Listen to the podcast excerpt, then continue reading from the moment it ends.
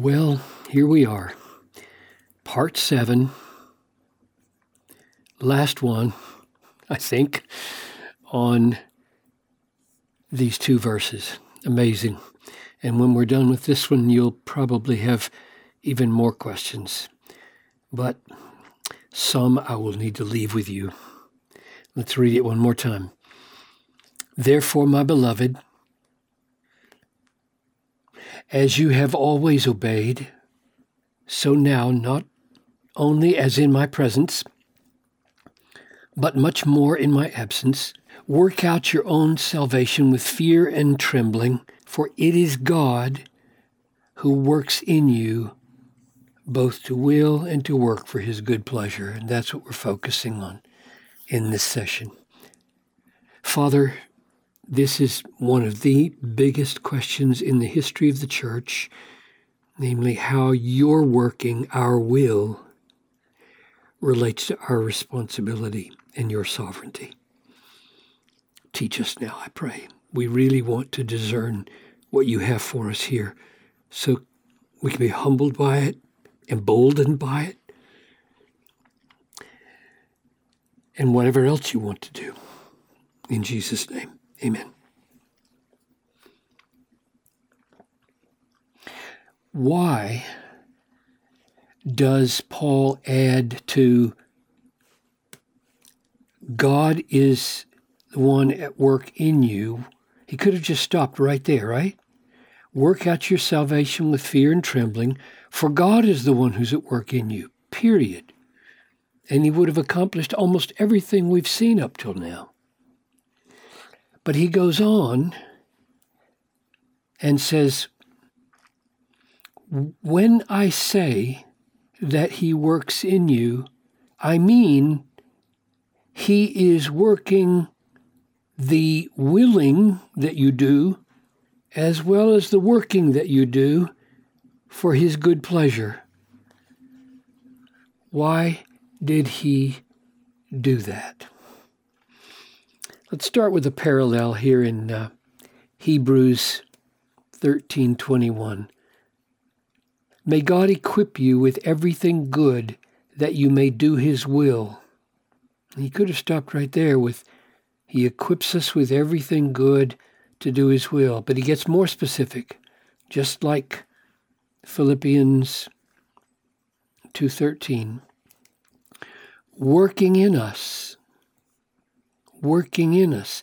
So he's equipping us for every good work by working in us that which is pleasing. Remember 213 according to his good pleasure. He's working it all here for his good pleasure. And here He's working in us that which is pleasing in His sight through Jesus Christ, to whom be glory forever and ever. Amen. What does that look like when it happens?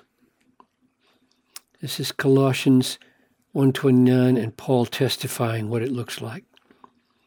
For this, talking about his ministry, for this I toil, struggling, agonizing, wrestling with all his energy. That word right there, energy, energeo, that he powerfully works. And that's the same word as in Philippians 2:13. With all his energy that he powerfully works within me. That's how I toil. And so that's what Paul is after here. Work out your salvation for God is at work in you, just like Paul toils, struggling mightily, wrestling. That's his work. He's doing it. But he's doing it with God's energy that he powerfully works in Paul. There's what it looks like. Oh, that God would give us that zeal, that toil, that energy, that passion, that working out because God is so powerfully at work within us. Now, back to the question. Specifically, God's working in us is to create our willing. He, he does, he works both the will and work. Why, why does he add both of those to this? And I'm suggesting um, one, not the will only, but also the work. Not will only, but also the work, so that we would not be unfruitful. So we not be unfruitful. If he only worked willing and the willing fell short of effectiveness, fell short of this, then we wouldn't be fruitful. We wouldn't be bearing fruit. And not only working or doing, so we won't be begrudging or unwilling doers who just gut out their obedience, but their heart is really somewhere else and they're acting out of some kind of secondary incentive. So God doesn't want either of these. And so he makes sure that we have the willing and he makes sure that we have the working, lest we be unfruitful without the working or unwilling doers without the willing and desiring. Now, here's the massive question this raises. When He works the willing, is it our willing? Are we still responsible?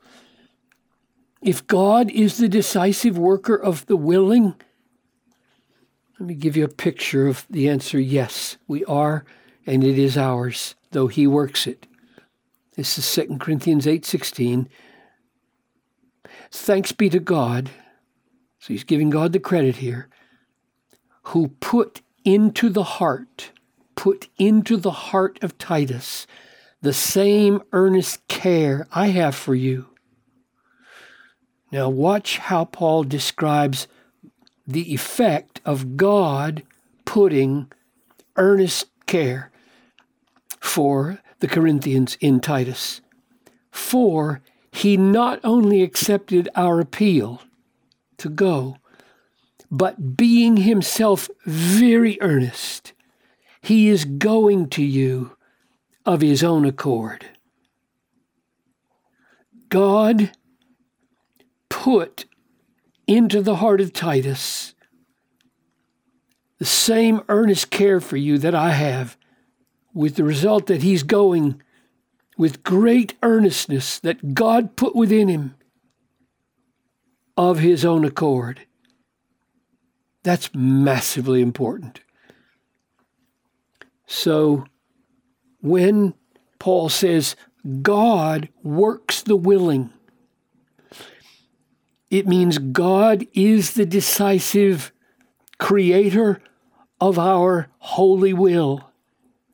But our holy will is our will, and we are responsible for it. And if that sounds impossible to you,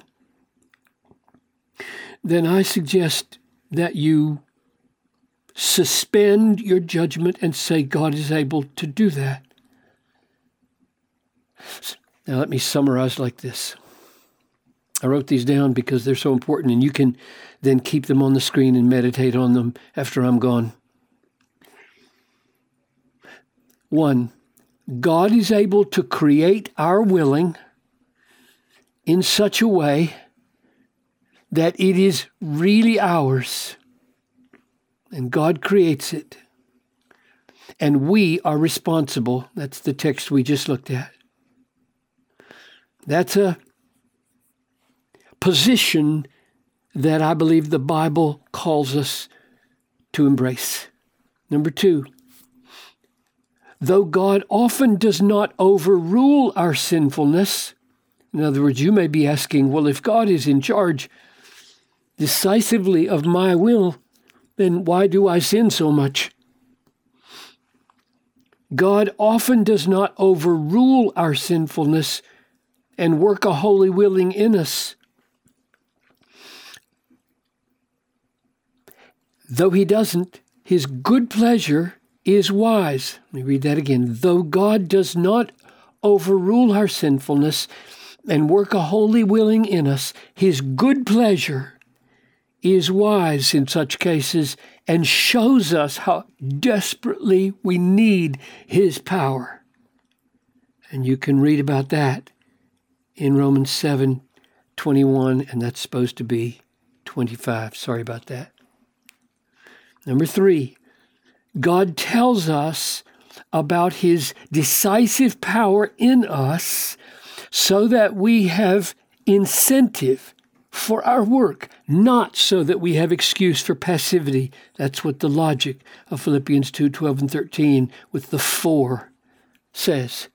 And finally, we confirm that we are truly God's children by zealously working out our salvation. Not to experience God's work in us as a compelling incentive for our zealous work is a warning that we may not belong to Him. You can see that in those two passages. In other words, if you stand back from this text and say, well, if God is the one who decisively works in me, then que sera, sera. I'll just stay in bed in the morning and see what happens. That is not the way this logic intended for you to respond. That word for right there says, work out your salvation for I'm at work in you. It doesn't say be passive for I'm at work in you. So we confirm that we're God's children by zealously working. If we blow this logic off and say, I'll just draw my inferences from it instead of Paul's, we're showing we're probably not his children. Those who are of the truth listen to the truth. Not to experience God's work in us as a compelling incentive shows that we probably don't belong to Him. But if we do work zealously, in response to God's argument that He is at work in us, we show that we are the children of God.